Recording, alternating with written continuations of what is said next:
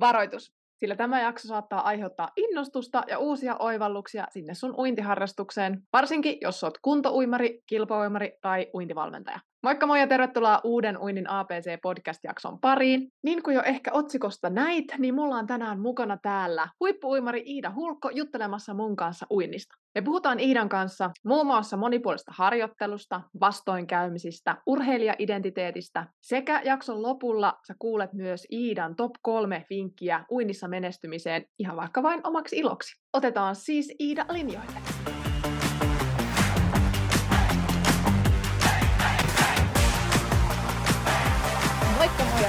Tervetuloa Uinin APC-podcastin pariin. Mun nimi on Heidi Savioja ja mä olen sun uintivalkkosi täällä mikin toisella puolella. Tämä podcast on sulle, joka haluat oppia nauttimaan siitä uinnista entistä enemmän uusien oivallusten ja onnistumisten kautta, saada lisää rohkeutta ja itseluottamusta kokeilla ja opetella uusia taitoja siellä vedessä. Mä autan sua vapauttamaan sen sun sisäisen, ehkä vielä vähän uinuksissa olevan vesipetosi eloon niin, että tästä kuntouinnista voisi tulla sulle uusi harrastus, tapa viettää sitä omaa aikaa tai vaikka jopa ihan elämäntapa.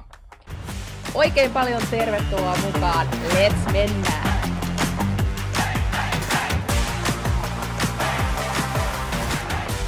Hei! Oikein paljon tervetuloa Iida tänne, tänne Uinin APC-podcastiin. Mitäs kuuluu? No kiitos kutsusta ennen kaikkea ja oikein hyvää kuuluu täällä harmaassa Suomen syksyssä, että joulua odotellaan. Kyllä tässä niin kuin pikkuhiljaa alkaa No, onneksi on sisälaji, sanotaan näin. Onneksi uinti on sisälaji. Se on kyllä, kyllä kelit alkaa sen, sen verran iskeä päin tota, kasvoja, että onneksi siellä sisällä hallissa on aina sama lämpötila. Kyllä, mä oon, mä oon sanonut omille asiakkaille aina, että uimahallissa paistaa aina aurinko, eli sinne vaan. Just näin. Kirkkaat loisten valot siellä, niin ei huomaa synkkää, synkkää syksyä sieltä sisältä. Ei todellakaan.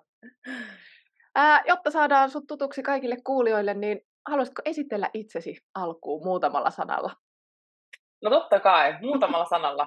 No morjesta kaikille kuuntelijoille. Mä oon Iida Hulkko, ammattiuimari. Edustan Tatu Tamperetta, eli ihan tälleen tamperelaisittain moron nääs kaikille. Ja tota, olen ollut ammattiuimarina nyt viimeiset viitisen vuotta. Ja suurimpia saavutuksia on Olympia Pariisin ei Pariisi, vaan Tokion olympialaisten semifinaali ja sitten EMHP vuodelta 2021, niin tässä nyt rakennetaan sitä Pariisin kohti matkaa. Kaikki ajatukset pyörii sen ympärille näköjään. Joo. Kaikki olympialaiset liittyy selvästi Pariisiin omasta mielestä, mutta tämmöinen oma historia ja, ja tähän ollaan niin kuin vaan päädytty. Tässä me nyt ollaan puhum- puhumassa nyt sitten uinnista. Kyllä, oikein, oikein mahtavaa, että saa, sai sut tänne vieraaksi. Täytyy jän- sanoa, että mua vähän jännitti kutsua sua tänne, mutta mahtavaa, että suostuit ja ehdit, ehdit osallistua. Joo, totta tähän. kai. Aina kun, aina kun saa höpöttää jostain, niin mä oon ihan, ihan valmiina mukana. Että tuntuu, että joka ikinen podcast ja kaikki mahdollisuudet, niin mä oon aina vaan höpöttämässä siellä, että aina saa kutsua kaikkea. Mahtavaa. Mä muistan itse asiassa tuon sun EM-hopea hopeamitalli ja silloin taisi olla Ari-Pekka Liukkonenkin sama, samalla kertaa sit voittamassa mitallia, niin kyllä kuule, sulle on huudettu meillä, meillä kotona silloin kannustettu, että se oli mahtavaa, se oli hieno.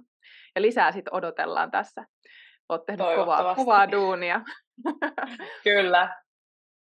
Mites tota, kuinka se uinti on tavallaan no ei, ei lähdetä ihan sieltä, että miten se uinti on tullut sieltä lapsuudesta asti, mutta enemmänkin siihen, että miten se uinti on pysynyt mukana, koska tämä matka ei varmasti niin kuin tähän pisteeseen ollut mitenkään helppo, että siellä on ollut varmasti kaikenlaisia, on ollut niitä huippuja ja sitten on ollut niitä laskuja, niin miten, miten tämä uinti on pysynyt mukana ja niin kuin, että miksi edelleen se uinti on se juttu? No kyllähän se nykyään on se, että en mä, mä en, mä en halua päästää irti, mutta mä en myöskään osaa päästää uinnista irti. Et kyllä se on sieltä lapsesta asti ollut semmoinen äh, pakopaikka mulle niin kuin siitä arjen kiireistä ja, ja siitä kaikesta muusta ylisuorittamisesta, mitä ihmiset niin kuin elämässään tekee ja tavallaan päivästä päivään taistelee eteenpäin, niin kyllä se uinti on ollut mulle semmoinen, että, että nyt mä saan niin paussin siitä kaikesta, että mä pystyn keskittämään mun energiaa johonkin ihan muuhun. Mutta totta kai se on mennyt, että mitä enemmän on tullut sitä ammattilaisuutta, niin eihän se enää ole sitä pelkkää hauskaa, harrastelua, että kyllähän sinne tulee ne paineet ja, ja tulee se stressi myös siihen mukaan, mutta kyllä se on niin kuin edelleen semmoinen, että mä haluan mennä joka päivä sinne altaalle ja mä haluan tehdä asioita ja mulla on joku, joku tavoite siellä taustalla. Sen ei tarvi olla edes niin kuin monelle ihmiselle mikään kultamitali tai mikä tahansa menestys, vaan se voi olla hyvinvointiin tai muuhun liittyvä stressinpurkuasia, mutta mulla se on vaan niin kuin ollut semmoinen, että siitä on tullut tapa ja, ja se, että siitä on tullut tapa on myös helpottanut niinä vaikeina hetkinä, niin kuin sanoit, että, että se on niin kuin se tuki ja turva ollut itsellä myös, että pääsee niin kuin kaikesta muusta eroon. Et uinti, uinti ei arvostele, vesi on armoton, mutta se ei arvostele sinällään, niin, niin kyllä se on ollut semmoinen stressinpurkukeino itselle oikeastaan koko elämää. Ja... Mun täytyy kyllä yhtyä tuohon Jaha, mun täytyy yhtyä tuohon, että tavallaan se vesi on sellainen elementti, että se ottaa sut vastaan semmoisena kuin sä oot. Se ottaa vastaan sun itkut ja naurut ja ilot ja surut ja se niin kuin kannattelee sua, vaikka mitä tapahtuisi siellä muussa, muussa elämässä tai just sillä hetkelläkin siellä oman pään sisällä tai tunteessa, niin se jotenkin, se kannattelee. Joo, kyllä tuossa on niinku, kyllä mä oon siellä, paljon on nauranut vedessä, mutta on mä siellä kyllä itkenytkin. Et kyllä siellä on pari kertaa uimalaseekin tyhjennetty kyyneleistä ja ei välttämättä edes uintiin liittyen. Et kyllä siinä, kyllä se vaan tuntuu itselle tietyllä tapaa sellaiselta terapeuttiselta, että, että mulla on niinku tapana tosi monessa treeni aloittaa sillä, että mä hyppään sinne altaaseen, mä vaan niinku vajoon pohjaan ja hengitän ulos ja mietin, että miltä musta tuntuu, miltä se vesi tuntuu, onko se kylmää, niin kuin tavallaan pysähtyy siihen hetkeen ja unohtaa sen, että mitä mä teen lounaaksi, mitä mä teen päivälliseksi, mitä mun kaikki kouluhommat, mitä on, mitä on tööressä ja kaikki muuta, niin se on jotenkin, sillä ei ole enää väliä. Edes sen pienen niin kuin muutaman sekunnin ajan sillä ei ole väliä. Ja, ja se on sitten myös tietysti kaiken kilpailullisuuden ohella ollut se, se turvasatama itselle toi on aika hieno, hieno tapa tavallaan, toihan on vähän niin kuin semmoista no, mielen tyhjentämistä, mindfulnessia, että vaikka se uintikin on sulle työ, niin mun mielestä tuosta pystyisi ottaa ehkä mukaan semmoiseen niin kuin jollakin joku työ on toimistotyö tai, tai mulla vaikka nyt niin kuin sisällön tuottaminen täällä, tässä tai uintivalmennus, niin se, että siinä ottaisi semmoisen pienen hetken, kun aloittaa, miltä musta tuntuu, skannaa sitä omaa kehoa ja miltä tämä miltä tää ympäristö näyttää ja mitä täällä on ja Toi Kyllä, ja mä, ja mä en ole ikinä ollut semmoinen mindfulness, että hei nyt pysähdytään, tehdään vartin rentoutus tai mietitään tätä, mutta mulle ne on niitä niinku pieniä asioita arjessa. Et niinku ihan vaan semmoinen pari hengähdystä ja niinku yrittää jollain tavalla ymmärtää sitä, että missä niinku mennään. Ja just se tietysti tälle vanhetessa viime, viime vuosien aikana, on, kun on ollut vaikeampaa siellä altaassa, niin on joutunut oikeasti pysähtymään ja miettimään sitä omaa kroppaa ja sitä omaa jaksamista. Ja se helposti tavallaan siinä oravan pyörässä unohtuu, niin, niin kyllä ne on niin pieni hetki, ne on just mulle nyt pari, parikin sekuntia siellä veden alla siinä yhdessä päivässä, niin se, se riittää. Voi, tämä on mun mielestä uinin, uinin tässä meidän kulttuurissa niin hassua tämä, että sä sanot, että kun tässä vanhenee. Mutta näinhän se, näin se menee siellä, että kyllä se kroppa sitten, kun sitä laitetaan äärirajoille, niin kyllä se alkaa tuntumaan siinä vanhenemisena sitten, että ei kyllä. ihan niin nopeasti. Kyllä, kyllä. Ei tässä nyt kukaan muuten tällaista iästä, mutta huomaa, että ei, ei välttämättä ihan samaa reeniä kuin kymmenen vuotta sitten pysty enää niin kuin mättämään joka päivä. Että on se vähän joutunut, joutunut nöyrtämään itseään siihen omaan kuolevaisuuteensa, sanotaan tälleen näin antaa vähän armoa välillä itselleen. Kyllä, kyllä. Ja sitäkin mä oon aina kuvitellut, että mä oon itselleni armollinen. Ja sitten mä huomaan aina jossain hetkessä, että en mä olekaan. Et mä, jotenkin se vaan kehit, kehitys kehittyy ja omat ajatukset kehittyy ja sitten huomaa, että onpa mä ollut tyhmä pari vuotta sitten, kun mä oon kuvitellut, että mä oon ollut tosi armollinen itselleni, vaikka mä oon oikeasti piiskannut itteeni henkisesti vaikka kuinka paljon. Että kyllä ne vaan joutuu niinku muokkaamaan niitä omia odotuksia ja niitä omia tavoitteitakin siinä hetkessä, että, että no, tie ei aina ole suora, ei tässäkään tapauksessa. Ja tuntuu, että välillä uidaan ylämäkeen ja välillä se allas on nopeampi ja välillä se on hitaampi, vaikka muut ei ehkä sitä ymmärräkään. Niin. Joo, y- ymmärrän. ymmärrän tämän. Se on juurikin näin, että jos ei sitä uintia ehkä harrasta, jotka ei harrasta uintia, niin ei ymmärrä ehkä sitä, että tänään allas oli nopea ja tänään se oli hidas. Kyllä. Tai että eri altaissa on oikeasti merkitystä sillä allasprofiililla ainakin niin kuin täällä, että onko tämä Kyllä. vai ei. Mm. Kyllä. Joo. Onko muuttunut se suhde uintiin, veteen tässä niin kuin vuosien, vuosien varrella? No on todellakin. On siis ehdottomasti. Mä muistan silloin, kun mä olin 18-vuotias ja hyvin naivi uimari ja kuvittelin, että kaikki on niin helppoa ja, ja ei musta tule ammattiuimaria ja että uinti on vaan leikkiä ja bla bla bla. Niin, niin kaikki oli jotenkin niin, niin helppoa altaassa, kaikki meni hyvin, aina tuli hyviä reenejä, oli niinku semmoinen voimaantunut tunne jatkuvasti, niin kuin kuolematon tunne siitä, että ihan sama mitä mä teen, niin tää tulee menee hyvin. Ja se meni hyvin tiettyyn pisteeseen asti. Ja sitten sitä oli vaan niin paljon. Ja sitten tuli se pien, pieni, pieni hengähdystauko, kun mun kroppa oli silleen, että mitä sä oot vääntänyt kolme vuotta. Et, ja se oli just se niin kuin Tokion jälkeinen aika, että huomasin, että nyt tästä ei tule enää niin kuin yhtään mitään. Ja se kaikki henkinen kuorma, mikä siinä oli ollut, ja fyysinen kuorma vaan niin kuin räjähti omiin käsiin. Ja, ja sit sitä, no, sitä on nyt sitten lapioitu kasaan sitä Iidaa tässä viimeiset pari vuotta. Että kyllä se niin kuin on myös vaikuttanut siihen omaan suhtautumiseen, että mitä se uinti on. Ja, ja se, että se ei olekaan enää se mun koko elämä. että mä oon muutakin kuin uimari Iida Hulkko. Mä oon, mä oon opiskelija, mä olen ystävä, mä olen tytär, mä olen toivottavasti hyvä tyttöystävä ja, ja niin kuin kaikkea muutakin, että, että se, että varsinkin nuorilla urheilijoilla ja nuorilla uimareilla on se, että, että joka reini pitää olla hyvä ja se on niin kuin hirveä se kilpailuhalu ja halu menestyä ja sitten tavallaan se, ra, se lajin raadollisuus iskee myös siinä vastaan, että koetaan sitä epäonnistumisen tunnetta tosi pienistä asioista. Ja sitten vähän niin kuin silleen ikaroksen lailla vedetään siellä auringossa ja sitten jossain vaiheessa se vaan lävähtää, niin kuin kaikki murenee vaan alas. Ja vaikka siihen kuinka valmistautuu, ja toi niin pätee myös sille, että on siis työelämästä tai muuta, että jossain vaiheessa tulee niitä ylä- ja alamäkiä, niin vaikka siihen kuinka osaisi henkisesti valmistautua, niin sä et vaan yksinkertaisesti oikeasti siinä hetkessä ikinä voi olla valmis siihen, että mitä sieltä tulee.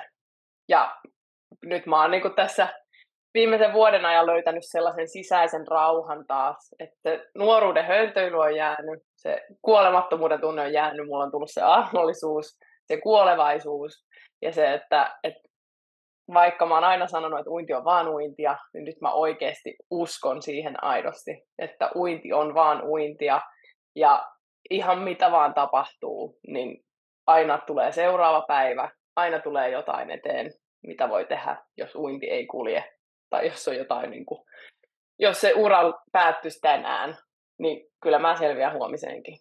Että niin kuin, olipa hirveän monimutkaisesti sanottu, mutta se, että et, mm. et vähän niin kuin jo, jokaisella elämässä, ihan sama mikä osa-alue, oli se urheilu tai oli se työ tai koulu, niin, niin jossain vaiheessa menee tosi hyvin niin pitkään, kun se ei enää meekään. Ja sitten pitää olla jotkut työkalut, että siitä pystyy selviämään. Ja kaikki on sen todistanut, että aina siitä voi selvitä ja selviää. Kyllä. Wow, joo. Tämä on vähän niin kuin nyt semmoinen Iida 2.0 nyt syntymässä, tai on syntynyt siellä. No, sanotaan, että se on vielä prosessissa hyvin pitkälti, että, tai siis prosessi on pitkällä siinä suhteessa, että se on aloitettu, ja, ja kovasti tehdään töitä sen eteen, että nyt odotetaan vielä niitä Iida 2.0 uusia tuloksia. Mutta kyllä pitää sanoa, että, että niin kuin, kyllä tässä on ollut omakin usko koetuksella. Et, et jos miettii omaa urheiluuraa, niin se oli pelkkää nousu kiitoa viisi vuotta kaikki siitä ensimmäistä aikuisten arvokisosta asti, mitä on 2017 tehnyt. Joka arvokisoissa finaalissa, sitten tuli mitalit, sitten tuli olympialaiset. Ja sitten tullaan siihen tilanteeseen, että mä en enää pysty lähteä, henkisesti mä en jaksa, fyysisesti mä en jaksa lähteä.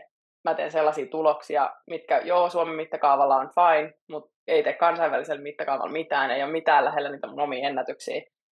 Niin kyllä se on niinku ollut semmoinen, että, että minkä takia mä tätä teen, mihin mä vielä pystyn, oliko tämä nyt tässä. Että kyllä sieltä on tullut niin kuin paljon sellaisia mörkökysymyksiä omaan päähän ja, ja niitä on joutunut niin kuin painimaan ja kuristamaan se niin kuin ihan, ihan huolella, että, että niin kuin pystyy luottamaan itseensä ja siihen, että mitä se tulevaisuus pitää sisällään vielä. Ja tämähän on prosessi, kyllä. Voin sanoa täällä vähän sua vanhempana, niin että se prosessi jatkuu kyllä ihan koko elämä. Että kyllä, se urheilija, kyllä urheilija-identiteetti kyllä pysyy siellä niin kuin varmasti loppuelämä, mutta se muuttaa ehkä vähän muotoa. Sitten. Kyllä. Ja sulla ja se on, se on nyt aloittanut sitä muotoa. Mm, kyllä. kyllä. just se, että se saa elää. Se, jotenkin mä kuvittelin että se pitää olla hirveän tiivis. Että jos mä oon päättänyt, että se on tämmöinen, tai että mä haluan olla tämmöinen urheilija tai ihminen, niin sit mun on pakko pysyä sen muotin sisällä. Että musta tuntuu, että mä huijaan itseäni ja muita, jos mä yritän jollain tavalla rikkoa sitä muottia. Vaikka mä kasvaisin siitä jollain tavalla ohi tai yli, niin, niin silti mä koen tosi pitkään, että mun pitää silti yrittää mahtua siihen muottiin, koska mä oon sen luonut, niin niin makaa kuin petaa, niin, ja nyt on sitten ymmärtänyt, että se on ihan ok, että sitä voi vähän muokata ja sitä, se elää ja se voi heittää välillä kokonaan roskiinkin ja tehdä uuden muotin ja sitten niinku olla vaan siinä hetkessä. Ja, ja se on niinku tosi vaikeaa ja sitä, sen takia se koko ajan nousee tästä mun puheesta, että, että pitäisi olla ja muistaa olla siinä hetkessä, että kumminkin ne ei voi, ei voi elää menneisyydessä, ei voi miettiä tulevaa, pitää olla siinä, missä on tai niin kuin mun valmentaja Jere aina sanoo, niin pitää pelata niillä pelikorteilla, mitkä on sillä hetkellä kädessä. Sitä on kuunneltu tällä Aivan kaudella aika paljon. Meikä on täällä, voin oli sitten uunokortit tai pokerikortit, niin sanotaan, että ei ole välillä ollut hyviä käsiä, mutta sitten on vaan tehtävä paras, mitä niillä pystyy tekemään. Todella hyvin sanottu. Pitäisiköhän munkin ottaa toi, koska mä käytän hyvin paljon sitä, että, että niin tehdään tavoitteita ja näitä kaikki niin kuin niillä resursseilla, mitä on, aikaresurssit, energiaresurssit, mm. mitä niin kuin on käytettävissä tähän uintiharrastukseen. Niin Kyllä. pitääkin ruveta puhumaan pelikorteista, että Kyllä, sitä voisit miettiä, että onko sulla ne uunokortit siellä 20 oot nostanut just vai onko se sitten pokerikortit, se on viisi ja katselet, että näille ei saa mitään aikaan, mutta, mutta se, on, se on toiminut ja se on ihan totta. Että kyllä pitää, pitää nostaa hattua taas ja kiittää tästäkin sanonnasta, että kyllä se on jäänyt mieleen nyt tässä. Mä otan tämän käyttöön kyllä, koska pelikortit, nekin aina vaihtuu se käsi, että mitä sulla siellä on. Että kyllä, kuvaa kyllä. hyvin tätä elämää tässä. Hai, heti mentiin tänne aika syvä, syvälle kyllä. tähän. Olipas ihana, ihana kuunne, kuunnella tätä, kun sä kerroit. Ja, ää, jos mennään siihen, että miten nyt tässä hetkessä, miten tässä hetkessä nyt sä tällä hetkellä sitten treenailet? Mitä sulle sisältyy? Ää, no mun reeni on aika lailla laatu ennen määrää. Ää, joskus on treenannut määrä ennen laatua ja kipu on kaveria, jumi on voimaa ja kaikki mitä näitä nyt on. Mutta nyt ollaan niinku huomattu se, että, että tosiaan kun minä tässä vanhenen, ää, eli totta kai ammattiurheilu alkaa, alkaa teettää tulosta ja vuosien työ alkaa teettää tulosta, niin pystyy vähän pudottaa niitä määriä, niin, niin pääsääntöisesti noin kahdeksan kertaa viikossa käyn altaassa ja yritän tehdä jokaisesta allasreenistä laadukkaan ja suurimmassa osassa reeneistä uin kovaa. Eli me ollaan niin kuin jätetty oikeastaan kaikki, kaikki semmoinen turha pois, kaikki löysä, mitä mä en tee mun omassa niin kuin, omilla sprinttimatkoilla oikein mitään. Turhaa aerobista en tee niin kuin, perusarjessa siellä altaassa ollenkaan. Ja sitten, että se on niin kuin aina kisavauhtista, se on hapan tuottoa, se on ihan mitä tahansa, mutta että jokaisella treenillä, että mulla on, mulla on semmoinen fiilis, että tämä vie mua eteenpäin. Että mä en ole silleen, että no minkä takia mä nyt uin vaikka tämän 500 metriä löysää huonolla tekniikalla, kun ei tämä auta mihinkään. Niin se on ollut se niin kuin ensimmäinen. Ja sitten mä käyn kolme kertaa viikossa salilla sen päälle. Me ollaan tosi paljon tehdä niin kuin kuivalla. Ää, teen tosi paljon painonnostoa, tosi paljon unilateraalisia liikkeitä, ehkä niin kuin sellaista, mitä uimareiden voimavalmennus ei ole ollut, tai, tai se, että keskitytään myös siihen kuivalla taitavuuteen. Eli tuntuu, että tosi monet uimarit ja, ja kuntoimarit ehkä helposti sokeutuu siihen, että niiden ei tarvitse tehdä kuivalla asioita, koska se ei välttämättä vie siellä altaassa eteenpäin. Mutta me ollaan pyritty mun voimavalmentaja Lasse Rantalan kanssa muodostamaan semmoinen kokonaisuus, että kaikki mitä mä teen kuivalla auttaa siellä altaassa oli se sitten pelkästään henkistä, mutta tietysti suurimmaksi osassa myös fyysistä, niin, niin siitä on tullut niin kuin hyvä kokonaisuus. Ja nyt sitten meille tuli koira tosiaan tässä pari kuukautta sitten, niin koiran takia on tullut hyvin paljon sitä itse sitten aerobista kävelyä, tuohon arkeen, että mulla tulee melkein päivittäin 15 000 askelta, joka on 10 000 askeleen nosto aikaisempaan, niin, niin ollaan sitten pystytty jättää se aerobinen ja, ja semmoinen niin muu löysä tekeminen pois sieltä altaasta, että kun se tulee sitten siinä päivittäin niin kuin muuten. Että se on tietysti vaikuttanut paljon. Mutta tuommoinen aika kompakti paketti meillä on niin kasassa ja on ollut hyvin toimiva. Et, et joka ajatus on se, että et mä en mene tekemään reeniä, jos mä saa siitä tehtyä hyvän reenin. Mm. Että niin kuin totta kai joskus pitää tehdä huononakin päivinä niitä reenejä, mutta siis silleen, että, että siellä on niinku semmoinen joku järki siinä treenaamisessa. Kuulostaa erittäin järkevältä systeemiltä ja toivon, että tätä jaksoa kuuntelee myös muita valmentajia ja, ja nuoria kilpauimareita ja vähän vanhempiakin kilpauimareita ja kuntouimareita, ja, koska toi, toi, mitä sä teet tällä hetkellä niin hyvin vahvasti siinä mun omassa filosofiassa niin kun pätee kanssa. Että, ja tuossa, missä sanoit juuri siitä, että ei ehkä niin ymmärrä sitä kuivaharjoittelun, sitä voimaharjoittelun merkitystä, että vaikka se ei suoraan näy sinne altaassa, niin kuin, että meenpäs tästä nyt salille ja sitten heti uima ja on tosi voimakas, eihän se nyt niin mene, vaan mm. se vie aikaa, mutta juuri se, että mitä taitavampi sä oot siellä kuivalla maalla, niin kyllä sulla on helpompi olla taitava myös siellä vedessä hahmottaa Kyllä. sitä omaa, omaa kehoa, löytää parempi ote sieltä vedestä, kun sä pystyt tekemään erilaisia juttuja. Ja, ja, ja, ja toi, just se henkinen puoli myös vielä tässä, mitä, mitä nostit esille, niin mitä sanoit itsekin sitä, että, että sä teet, kun sä tiedät, että tämä vie sua eteenpäin, että sulla on itsellä täällä se olo, niin sehän on todella isossa roolissa, varsinkin vanhemmilla Kyllä. huippuuimareilla ja kilpauimareilla, koska se ei motivoi juurikaan. Ei. mene sinne tekemään, vaan että no meenpäs tänne nyt kelailemaan 5-6 kilsaa, niin kuin, että olisin voinut käydä sen koiran kanssa parin tunnin kävelylenkillä tämän sijaan, että Kyllä. Kumpi, kumpi, tu, tu, kumpi tuntuu mulle paremmalta. Joo, ja, ja tuohon niin vielä liittyen se, että mulla on ollut aina itse tärkeää se, että, että mä tiedän miksi tehdään ja mitä tehdään. Että mä en mä en ikinä halua mennä reeniin silleen sokeena, että jos en mä niin näe, enää mun ei tarvitse kysyä välttämättä siltä valmentajalta, että no minkä takia me nyt uidaan tässä tämä alkuverra, ja minkä takia me uidaan tämä, minkä takia tämä on niin meillä pääsarjana, vaan niin kuin totta kai meillä on sitten Jeren kanssa tässä vuosien varrella, niin kuin, mä tiedän minkä takia tehdään tätä reeniä, mutta meillä on jätetty niin kuin kaikki turha pois, että meillä on alkuverra, meillä on pääsetti, ja yleensä meillä ei ole loppuverraa, se on niinku ihan, ihan, että miten itse sen haluaa tehdä. Mutta yleensä ihminen palautuu kyllä seuraavan päivän reeniin, puitse sen 300 metriä loppuverraa vai et. Niin, niin kyllä meillä on, tietysti kun puhutaan aikuisuimareista, että pitää muistaa se, että me ei olla enää niin kuin 10-18 ikäisiä, että puhutaan oikeasti aikuisista työssä käyvistä ihmisistä. Mutta se, että, että mä oon yrittänyt kannustaa nuoria siihen, että ei tarvitse vääntää vastaan valmentajalle, jostain setistä, mutta sun on hyvä tietää, että minkä takia mä uin vaikka 10 kertaa 100 metriä kynnystä tai ihan mikä tahansa muu. Että sit sä tiedät, että okei, kun mä teen tämän, niin tämä auttaa mua tänne ja tänne pidemmällä kaavalla. Niin se helpottaa sitä omaa motivaatiota ja tietysti sitten niin kuin sun on helpompi ottaa itsestäsi irti siinä tilanteessa, kun sä voit kuvitella, että okei, tämä on nyt vaikka mun 200 metrin joku pieni kolmen metrin osa siitä tai jotain muuta. Et, et kyllä se niinku helpottaa ja se on varmasti myös sinne sit kuntoimareille ja, ja vanhemmillekin urheilijoille, että et älkää menkö sokeina reeniin, kyseenalaistakaa, pohtikaa välillä vähän, käyttäkää niitä omia aivoja, se on niinku ehkä se mun vinkki myös siinä, että älkää vaan kuunnelko, älkää alko lampaita pelkästään. Kyllä. Joo, ja toi on mun mielestä todella hyvä. Just se, että nuorille kilpoimareille ja että kysykää siltä valmentajalta tai teidän uintiohjaajalta, että miksi me tätä tehdään, mitä tämä hyödyttää mua. Jos mm.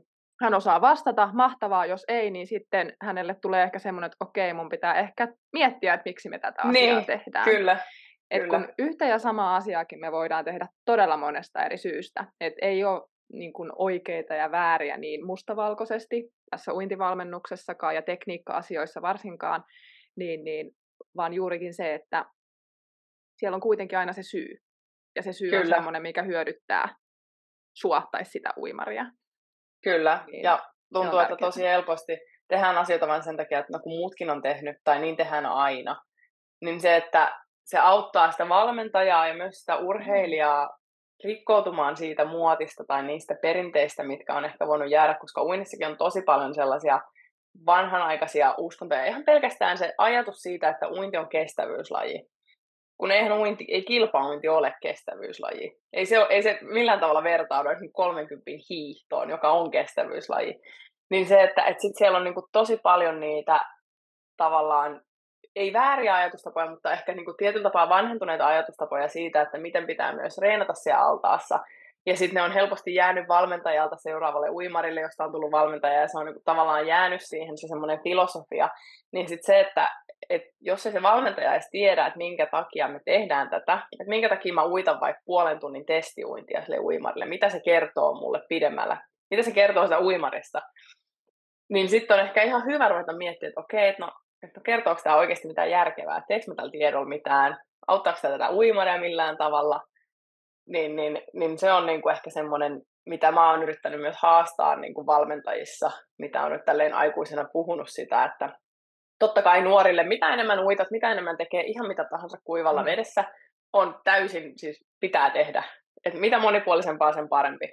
Mutta totta kai aina heti kun vanhetaan ja mennään niin korkeammalle sillä urheilutasolla, niin siellä pitäisi olla niitä parempia syitä ja niin kuin oikeasti miettiä, että hei, miksi. Kyllä. Ja kuntoinnin puolellakin se, että just vähän mistä puhuin, että mitkä kortit on siellä käsissä, että mikä se, Kyllä. mikä se oma, oma tavoite on ja miten sitä aikaa ja energiaa on käytettävissä, niin sen mukaan myös niitä asioita tehdään siellä altaassa. Et jos sulla on käytettävissä yksi kerta viikossa ja sä haluaisit, sulla on kuitenkin pohja vaikka kunnossa, haluat nopeutta, mm. niin ehkä se ei ole järkevää mennä sinne altaalle ja uida vaan sitä allasta päästä päähän kaksi kilometriä. Ei, kyllä. Siis just se, just se niinku priorisointi, kyllä. Mm siinä tapauksessa. Et hyvin, niin kun, ja kuntoinnin puolella mä puhun vielä enemmän siitä, että onko uinti kestävyys vai taitolaji. Et taitolajia mä korostan sitten taas sillä puolella, mutta kilpouinnin puolella sitten vielä enemmän sillä tulee ne lyhkäiset matkat mukaan, niin se vähän on vaihtoehto, että harvemmin kuntouimareilla on semmoista, että haluan nyt 50 metriä uida Kyllä. Ää, lähelle Masters-ennätystä tai muuta, Kyllä. vaan että niin kun, siellä on se, että halutaan sitä kestävyyttä, mutta se tulee siellä taidon, taidon kautta. Nyt mä kadotin jo mun punaisen langan, mä tässä meinasin sanoa, mutta joo, joka tapauksessa se, että en tiedä enää yhtään, mikä se mun yhteenveto Ei, kyllä, mutta just toi, että, että kyllä se on niinku, kyllä se on siinä totta, että, että jos miettii kuntouimaria, niin harva harvaa kiinnostaa se päästä päähän uinti. Sehän on tylsää. Se myös, mikä mielikuva monella on uinnista, että uidaan vaan päästä päähän. Niin just se niin kuin priorisointi siinä, että jos sinne altaaseen pääsee sen rajoitetun määrän viikossa, niin että totta kai siitä haluaa tehdä mielekästä ja siitä haluaa tehdä tehokasta tietyllä tapaa niiden omien tavoitteiden suhteen, niin, niin kyllä se niin kuin, tietysti priorisointi siinä on, siinä on niin kuin se avain, avaintekijä, että pystytään Kyllä. ylläpitämään sitä motivaatiota, että sinne kylmään altaan sen halu hypätä. Kyllä. Mä oon taas unohtanut, että miltä se kylmä allas tuntuu. Pitää myös mennä useammin altaalle, että taas muistaa, muistaa Kyllä. tilan. Joo. Ja tekniikkaharjoituksissakin kuntoinnin puolella, että että se ei, ettei vaan tehdä sitä sun tätä, vaan että sit jos halutaan oppia se vapaa niin vaikka hengitys, niin tehdään semmoisia oikeanlaisia harjoitteita siihen oikeassa järjestyksessä, että se käy helpommin ja tehokkaammin se oppiminen siellä. Mutta täytyy kyllä. kyllä myöntää, mun tuli tässä mieleen mun oma valmennusuran alku, että jos täällä on joku aloitteleva uintiohjaaja valmentaja, niin ei mitään hätää, jos sä otat sinne harjoitteita, jotka on vaan niinku sun lemppareita. Et olen kyllä. kyllä tehnyt itse, itse niin silloin oman urani alussa pari, 12 vuotta, 12 vuotta sitten. Että vaan mitä Malvelan Marko on vetänyt, niin monta samoja vetänyt sitten, että Mikko on tuntunut järkeviltä siinä hetkessä, mutta ne on vähän muuttunut nyt ja osaa ehkä perustella tänä päivänä vähän paremmin. Kyllä, mutta se on myös se progressio siinä valmentajan uralla. Kyllä mäkin Kyllä. kyselen aina Jereltä, niin Jere sanoo, että hänellä on ollut kolme tai neljä eri aikakautta. Että jos hän katsoo sitä valmentajaa, joka hän on ollut silloin, kun on aloittanut, niin hän niin kuin nauraisi sille nimenomaan sen samanlainen niin kuin, teekö, kuolemattomuuden tunne, että mä tiedän kaikesta mm. kaiken. Ja siis sehän on niin kuin, sitä viisautta, että sä huomaat vuosi vuodelta, kuinka vähän sä oikeasti tiedät ja hyväksyt sen ja haluat kumminkin niin kuin jatkuvasti opettaa, niin kyllähän toi niin kuin kertoo hyvästä valmentajasta sen suhteen, että, että on joku se pohjatieto, mutta siitä pystyy jatkuvasti kehittämään. Niin Joo, Huomaan, että itsekin sorrun, sorrun omissa ohjauksissa tietysti käyttämään niitä omia lempidrillejä, mutta onneksi osaan jo perustella. Kyllä, kyllä. kyllä. Hyvä. Joo, hei tota, ää, me puhuttiinkin jo vähän noista vastoinkäymisistä, että tässä tuli sieltä Tokion jälkeen vähän semmoinen, niin, niin. miten tota, jos ajatellaan vaikka sitä mentaalipuolta, että minkälaista apua sä oot saanut siinä ja, ja mitä niin kuin minkälaisia työkaluja sä oot ottanut sit käyttöön? No on kyllä hyvä kysymys. Ää, ennen Tokioa mulla ei ollut mitään henkistä valmennusta. Ei siitä, että se ei olisi ollut mahdollista, mutta mä en vaan yksinkertaisesti kokenut sitä hyödylliseksi tai tarpeelliseksi. Eli Kaikki meillä meni niin se, hyvin. Kyllä, nimenomaan se, että niin pitkään kuin menee hyvin, niin sähän et harvoin sitä siinä tar, niin tarvii. Mutta se peruste myös siihen oli se, että, että se mikä pitää musta ja mun valmentaja Jerestä tietää, niin me ollaan tosi tiivis valmentaja-urheilijapari. Varmaan ehkä jopa Suomen tiiviimpiä siinä suhteessa. Että meillä niin kuin, mulle mikään ei ole tabu. Mä voin puhua mistä vaan, ja mä voin puhua mistä vaan Jerelle. Ja me puhutaankin ihan laidasta laitaan ihan mistä tahansa, niin meillä ei missään vaiheessa ollut sellaista tunnetta, että, että mä en pystyisi jakaa jotain. Että jos joku mulla on mielen päällä, mä sanon sen heti, mä sanon sen suoraan. Eli, eli se oli niinku ehkä se perusta myös siihen, että mä en tarvinnut enää kolmatta henkilöä, kelle mä voisin sanoa jotain, mitä mä en pystyisi muuten mun reeniassa kellekään puhumaan. Niin, niin se oli niinku se, että et ei niinku tarvinnut mitään, mutta sitten tietysti rupesi työkalut loppuu, se nousukiito loppu, sitten tuiski niinku kunnolla se realiteetit, oman, oman jaksamisen realiteetit iski vastaan sen Tokion jälkeen. Ja sitten piti miettiä, että okei, että miten mä menen tästä eteenpäin. Mua kiinnostaa reenata, mua kiinnostaa kisata, tai mä en niin kuin jaksa. Mä en vaan niin kuin yksinkertaisesti mm. jaksa, että mä haluan vaan jäädä kotiin itkeä. Et se oli niin kuin se, missä tilanteessa mä olin, mä olin niin kuin ihan hermoraunio. Ihan zombina tulin altaille ja ei mua niin kuin, tavallaan kaikesta, kaikesta katos värit mun elämässä. Ja mä niin kuin mietin monta kertaa, että minkä takia mä teen enää asioita. Sitten mä menin urheilupsykologille ekaa kertaa, itkin siellä pari, pari sessiota. Me todettiin, että, että, että mun ongelma ei ole urheiluongelma. Se ei niin kuin johda siitä, että mulla ei olisi motivaatioa, tai että mun pää ei kestäisi kisaamista, mikä tosi monella muulla voi olla, tai että mä mm. jännittää liikaa, tai on niin kuin ulkopuolinen paine menestyä. Et niin kuin, kyse ei ollut mistään niistä, ja mä tiesin sen jo etukäteen, vaan kyse oli niin kuin siitä, että mä olin tehnyt uinnista koko mun elämän keskiön. Mä en edes tiennyt, kuka on Iida Hulkko uinnin ulkopuolella. Ja se oli identiteettiongelma. Ja, ja siihen, sitä me niin kuin lähdettiin pohtimaan, ja, ja sitten se meni niin kuin ihan niihin basickeihin, että mä en mennyt enää hallille, jos ei mua kiinnostanut. Mä en enää mennyt tekemään asioita vaan sen takia, että mun on pakko tehdä tämä. Koska siihen mennessä mä olin aina, mä olin mennyt hallille, mä olin tehnyt sen reenin, mutta se reenin aikana mä en saanut sitä endorfiinia siitä, että jes, tää on niin kivaa, tää on niin kivaa, että vetää tätä fyysistä reeniä, mä saan sen endorfiinin sen treenin jälkeen, kun mä olin tehnyt sen hirveän aivotyön, sen hirveän henkisen suostuttelun, saanut itseni menemään sinne hallille, mm-hmm. tehnyt sen kovan reenin ja sen jälkeen kokenut, että nyt mä oon onnistunut, että mä en ollut luuseri, kun mä en jäänyt kotiin. Ja mä sain siitä sen endorfiinin. Ja totta kai siinä huomaa, että se on tosi tosi vääristynyt käsitys siitä niin kuin urheilusta ja mitä sen urheilun pitäisi olla. Ja se oli kaikkia mun omia periaatteita vastaan. Mutta se oli loppujen lopuksi tosi helppo korjata. Sitten mä rupesin miettimään niinku kaikkea muuta, mitä mä oon. Ja, ja sitä on niinku pikkuhiljaa rakennettu ja sen varaan on ollut helppo sitten rakentaa, kun mä en enää olekaan se uimari Iida Hulkko, vaan mä oon kaikkea muuta. Ja nyt ollaan sitten siinä tilanteessa, että, että käyn edelleen urheilupsykologilla välillä keskustelemassa seuraavan kerran maanantainakin tästä näin. Ja, ja ihan vaan niinku sellaista tavallaan yleistä jaksamista, että se ei mulla enää edes koske urheilua itsessään, vaan se on niinku oikeastaan sitä kaikkea, mitä se kokonaisuus mulla sisältää. Harvemminhan se on niin kun se, että se kuorma tavallaan tulisi vaan yhdestä asiasta tai siitä työuupumus, niin harvemmin johtuu edes välttämättä töistä, vaan se johtuu Kyllä. siitä muusta, muusta siellä niin kuin mitä tapahtuu täällä, mitä, minkälaisia ajatuksia ja paineita itse itsellensä asettaa, tai sitä vaativuutta juurikin sieltä, mm. että nyt vaan niin kuin meet, tai tai mutta joo, toi on kyllä hienoa, että, että sulla on ollut Jere siinä sun niin kuin, rinnalla, koska selkeästi se kieli siitä, että, että hän on osannut tehdä jo jonkinlaista mentaalivalmennusta, mitä niin kuin jokaisen valmen, tai valmennushan on myös sitä. Ei se ole vaan sitä, että sä kerrot, että sä uit nyt tätä, vaan sekin jo, että sä perustelet, miksi sä teet, niin se on jo mentaalivalmennusta. Ja, Kyllä.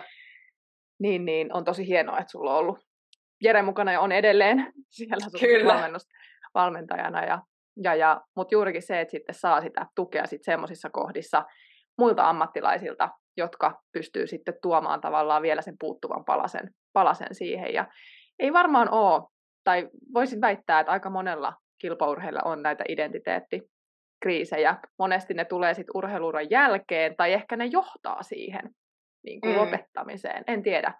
Mutta, niin, Kyllä. Niin, mutta se on, sitä ei ehkä niin kuin muu kuin kilpaurheilija pysty täysin ymmärtämään, että miten urheilu voi olla identiteettikriisi. Kyllä. Mutta kyllä se voi. Kyllähän, no, mutta kyllä mä niin ymmärrän sen, että jos, jos sä laitat paljon aikaa ja energiaa ja, ja niin kuin sitä osuutta sun elämästä johonkin tiettyyn asiaan, oli se sitten kilpaurheilu tai joku muu, oli se sitten joku tosi hieno työ, mistä, minkä sä oot niin tosi intohimoinen, niin sit kyllähän se niin vaikuttaa, että jos kaikki ei menekään enää kuin sä haluut ja, ja sä laitat niin edelleen niin paljon, syötät sitä energiaa ja se vaan vie ja vie ja vie eikä anna mitään takaisin, niin kyllähän se niin johtaa siihen loppuun palamiseen jossain vaiheessa, jos ei sitä pystyy jollain tavalla niin hallitsemaan sitä omaa henkistä puolta ja, ja sitten tietysti sitä, sitä niin kuin ympärillä olevaa kaaosta, hallittua kaaosta, mikä on. Mutta just mikä Jere on niin kuin jäänyt mieleen ja, ja miten hän myös itse ajattelee sitä valmennusta, se on sille, että hei, että kuka tahansa voi tulla tänne altaan reunalle kirjoittamaan taululle ohjelman. Että hän ei ole täällä sen takia, vaan se on kaikki se muu. Ja meillä se on niin kuin vitsin heittämistä ja jatkuvaa pälättelyä. Tosi monelle se voi näyttää siltä, että meitä ei kiinnosta, me ei olla keskittymässä, koko ajan nauretaan, meillä on, meillä on niin höpötystaukoja reeneissä, välillä saattaa sarjat venyä sen takia, että vaihdetaan kuulumisia tai väitellään jostain, mutta meille se on osa sitä yhteisöä, se on osa sitä hauskanpitoa ja se on niin kuin se henkireikä siinä raadollisessa lajissa. Ja, ja ne on mm. vaan niitä keinoja, millä tavalla meillä se valmentaja eli Jere hallinnoi sitä ryhmää on se, että se keventää sitä tunnelmaa, jos se menee liian vakavaksi. Tai se vakavoittaa sitä tunnelmaa, jos kaikki tuntuu, että on perjantai-iltapäivä, kaikilla on kaikki muut mielessä kuin enää reeni, niin sitten, että siinä on joku järki. Mutta nimenomaan, niin kuin sanoisin, se valmentaja ei ole vaan se, joka kirjoittaa sen ohjelman taululle, vaan se on se niin kuin, oikeastaan liima kaiken sen osaamisen ympärillä. Kyllä.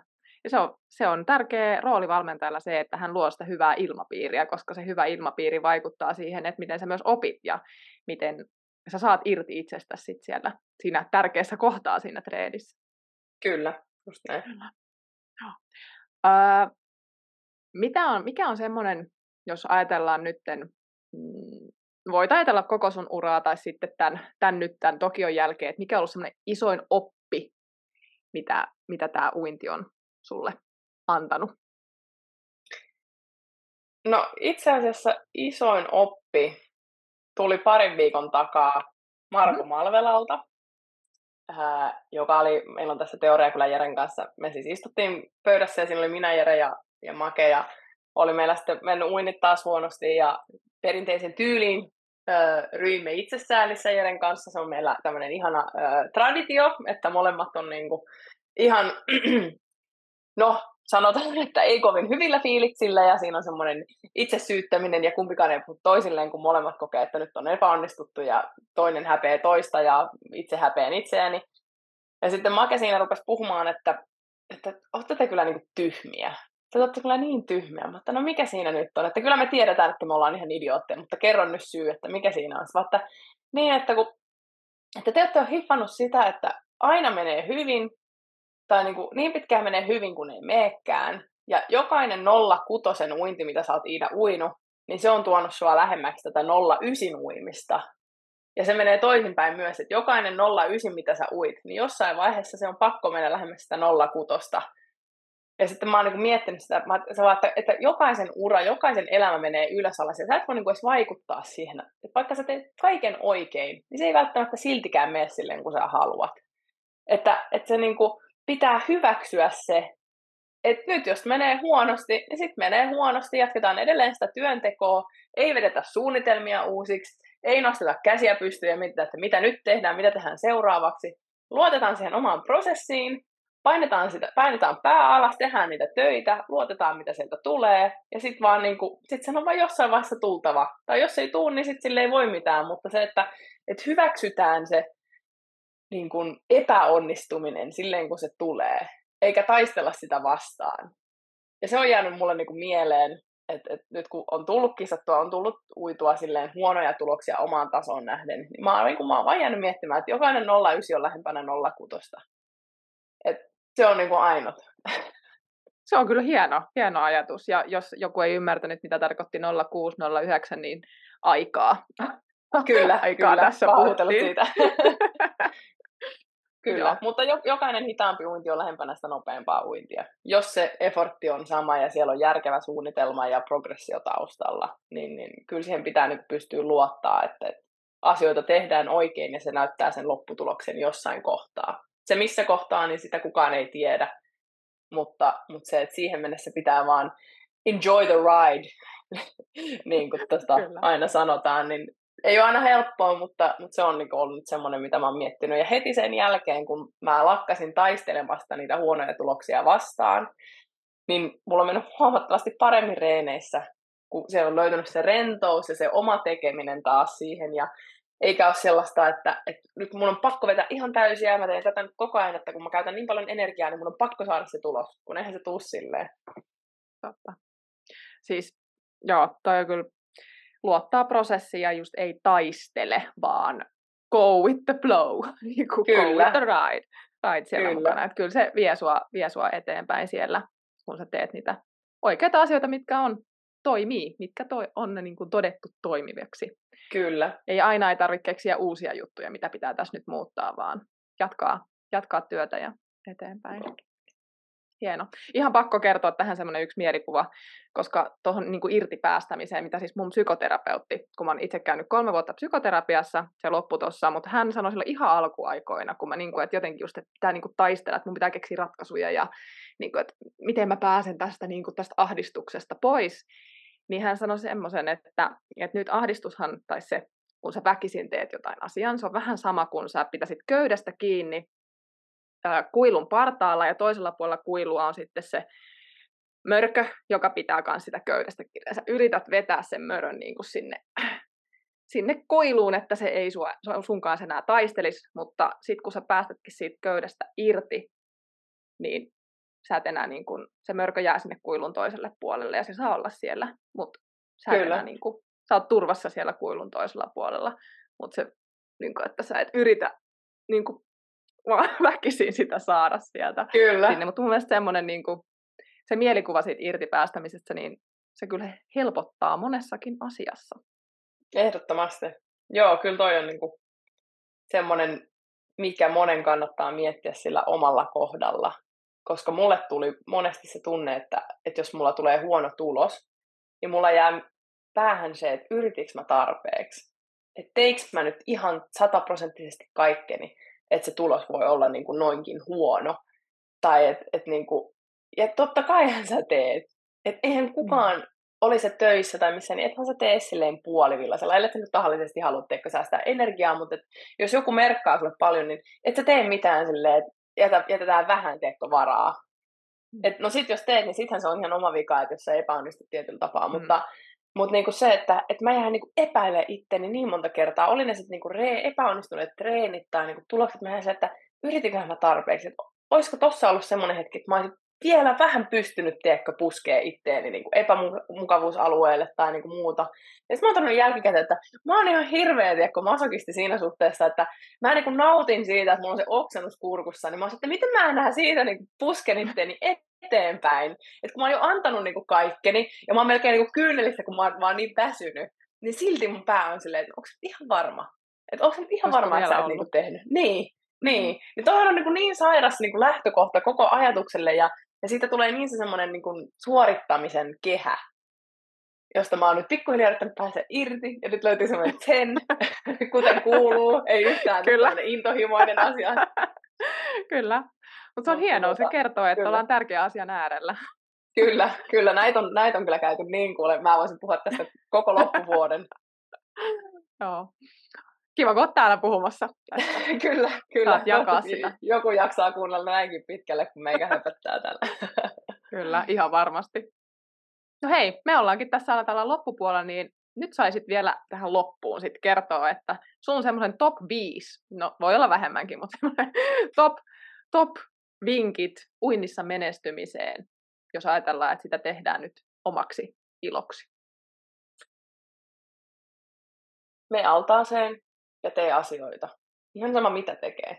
Sille ei ole niin väliä, että et, et uinti, uinnissa pitää muistaa, että vesi on se elementti, joka on niin vieras ihmiselle. Ja lähtökohtaisesti jokainen ihminen pelkää vettä. Se on vaan fysiologista. Niin se, että mene veteen ja tee ihan mitä tahansa, niin se vie sua jo eteenpäin. Että pelkästään se siellä oleminen auttaa.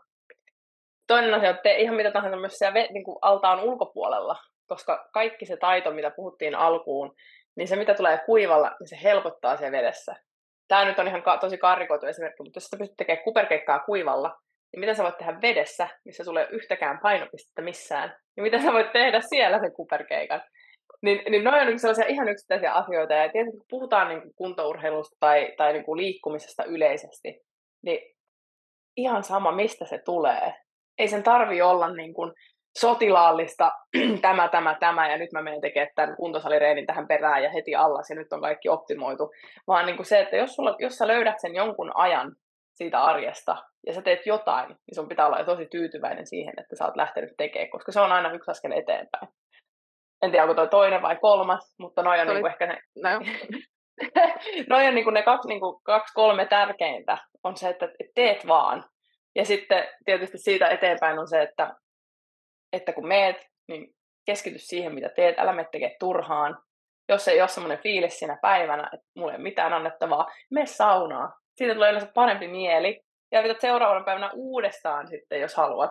Mutta se, että, että sä meet sinne niin kuin hampaa tirvessä, mun on pakko mennä tekemään tämä, mun on pakko saada tämä treeni aikaiseksi. Joo, jos sä saat tehtyä sen reenin, hyvä. Tulee ehkä parempi mieli loppupeleissä. Mutta sitten, että saiko sä siitä niin paljon irti, kuin että jos saisit vaikka levännyt, käynyt saunomassa, ottanut hyvät, hyvät ruuat illalla ja seuraavana päivänä mennyt hyvällä energialla tekemään sen saman reenin, niin siitä saa luultavasti vielä enemmän irti. Ja varsinkin kun ei ole mikään hirveä aikataulu, kiire ja että pitäisi nyt saada tämä ja tämä, että mä voin rakentaa tämän seuraavan päälle tätä asiaa, niin että se on niin se tärkein siinä, että menee sen oman jaksamisen mukaan ja on rehellinen itselleen, että onko tästä nyt oikeasti sitä apua vai ei. Siinä on ehkä mun neljä, viisi ihan sama mitä ajatusta, mutta niin kuin se, että, että niin kuin, ja kokeilemalla oppii. Että uinti on, uinti on virheitä, jatkuvia virheitä. Jos katsoo mun ihan se, sama mitä tahansa muuta uintia kuin rintauintia, se näyttää ihan hirveelle. Kaikki naurat, että mä näytän apinalta, kun mä oon vapaa-uintia. Mun pitäisi varmaan tulla katsomaan sun videoita ja kuulla sun podcastia vapaa-uinnista.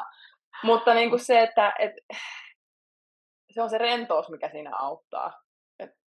Et mä sanon tosi tämän aikuisille kuuntelijoille, kaikki lapset voi laittaa nyt korvansa kiinni, mutta sanotaan aina, että, että rakastele älä raiskaa vettä. Että mm. semmoinen niin flow-tila sielläkin, rentous siitä, että jos sä lähdet hakkaa sitä ihan täys, sama mitä sä teet, niin sä hukut sinne. Sitten kun Aika sille hyvä. antautuu sille vedelle, niin se alkaa niin kuin tottelee tai ainakin tekee jonkun sortista yhteistyötä. Tuo oli kyllä hieno. Toi en tiedä, tuleeko käyttöön, mutta, mutta tota, erittäin hyvä. Oh. Joo, Kyllä. mutta noin on niinku se, että mitä, mitä mä oon yrittänyt sanoa aikuisille lähinnä. Mutta nimenomaan se, että, että antaudu vedelle, tee ihan mitä tahansa, niin se vie sua eteenpäin. Jokainen liike, jokainen hetki, mikä viettää siellä altaassa, oli se sukellellen, kelluen, kalingia, tekniikkaa, uintia, niin se auttaa aina, tai se seuraava kerta on aina helpompi mitä enemmän siellä vedessä viettää aikaa, niin sen, sen paremmaksi siitä tulee. Mä voisin päästä sut kouluttamaan näitä mun positiivinen tulahduswebinaareja, koska sä puhut mun suulla sieltä, että tulee just siitä, niitä samoja asioita, mitä, mitä itsekin painotan, niin loistavaa. Kyllä. Nämä oli kyllä erittäin hyvät, hyvät vinkit tähän loppuun. Kyllä. Uh, sulla löytyy myös podcasti, eikös? Kyllä, multa löytyy, jos haluaa mennä iidahulkko.fi-sivuille, sieltä löytyy blogia ja podcastia. Podcastit ei pyöri sinällään itse asiassa välttämättä ihan huippuuinnin ympärillä. Totta kai sieltä löytyy niitäkin, mutta on tosi paljon erilaisia näkökulmia urheiluun ja ammattiurheiluun liittyen. Oli se sitten markkinoinnista ja brändäyksestä tai muihin urheilijoihin, niin sieltä voi käydä katsomassa. Siellä on kaksi tuotantokautta niitä, joten saa kuunnella ja saa kommentoida. Ja tietysti tässä vaiheessa seurata sitten myös Instagramissa Athlete Hulkkoa, niin sieltä Kyllä. löytyy kaikkea muuta myös. Joo, mä voisin linkata ne tuohon kuvaukseen sitten, tämän jakson tuon sun Instagram-tiliin ja vaikka tuon osoitteen, niin pääsee sieltä sitten näppärästi tutustumaan lisää. Ja kiitos ihan super paljon Iida, että sä olit mukana tässä podcast-jaksossa. Tämä oli ihan huippu ja tästä tuli kyllä varmasti monia monia vinkkejä niin kuntouimareille, kilpauimareille, nuorille, aikuisille, ihan kaikille valmentajille. Tämä oli todella, todella hyvä. Hyvä. Kiitos oikein paljon, että sain tulla tosiaan tänne, tänne mukisemaan ja höpöttelemään omia asioitani. Ja tota, pitää sanoa, että hei, kuunnelkaa hänen podcastiaan. Siellä löytyy kaikkea ja kaikki videot on ihan huippu, huippuluokkaa, että sieltä löytyy kyllä osaamista paljon. Niin haluan kiittää koko uinti, uintiyhteisön puolesta siitä työstä, mitä teet. Oi, kiitos. Minä tulee aivan... Tuli ihan sydämeen asti tämä lämpö. Au, kiitoksia. Kyllä. Ja kiitos sulle vielä kerran. kiitos. Hei, ja seuraava jakso on nyt sitten tulossa ensi viikolla jälleen perjantaina, joten laitahan tämä kanava tilaukseen. Käy kurkkaamassa sieltä kuvauksesta mahdolliset linkit ja nähdään seuraavassa jaksossa. Moikka!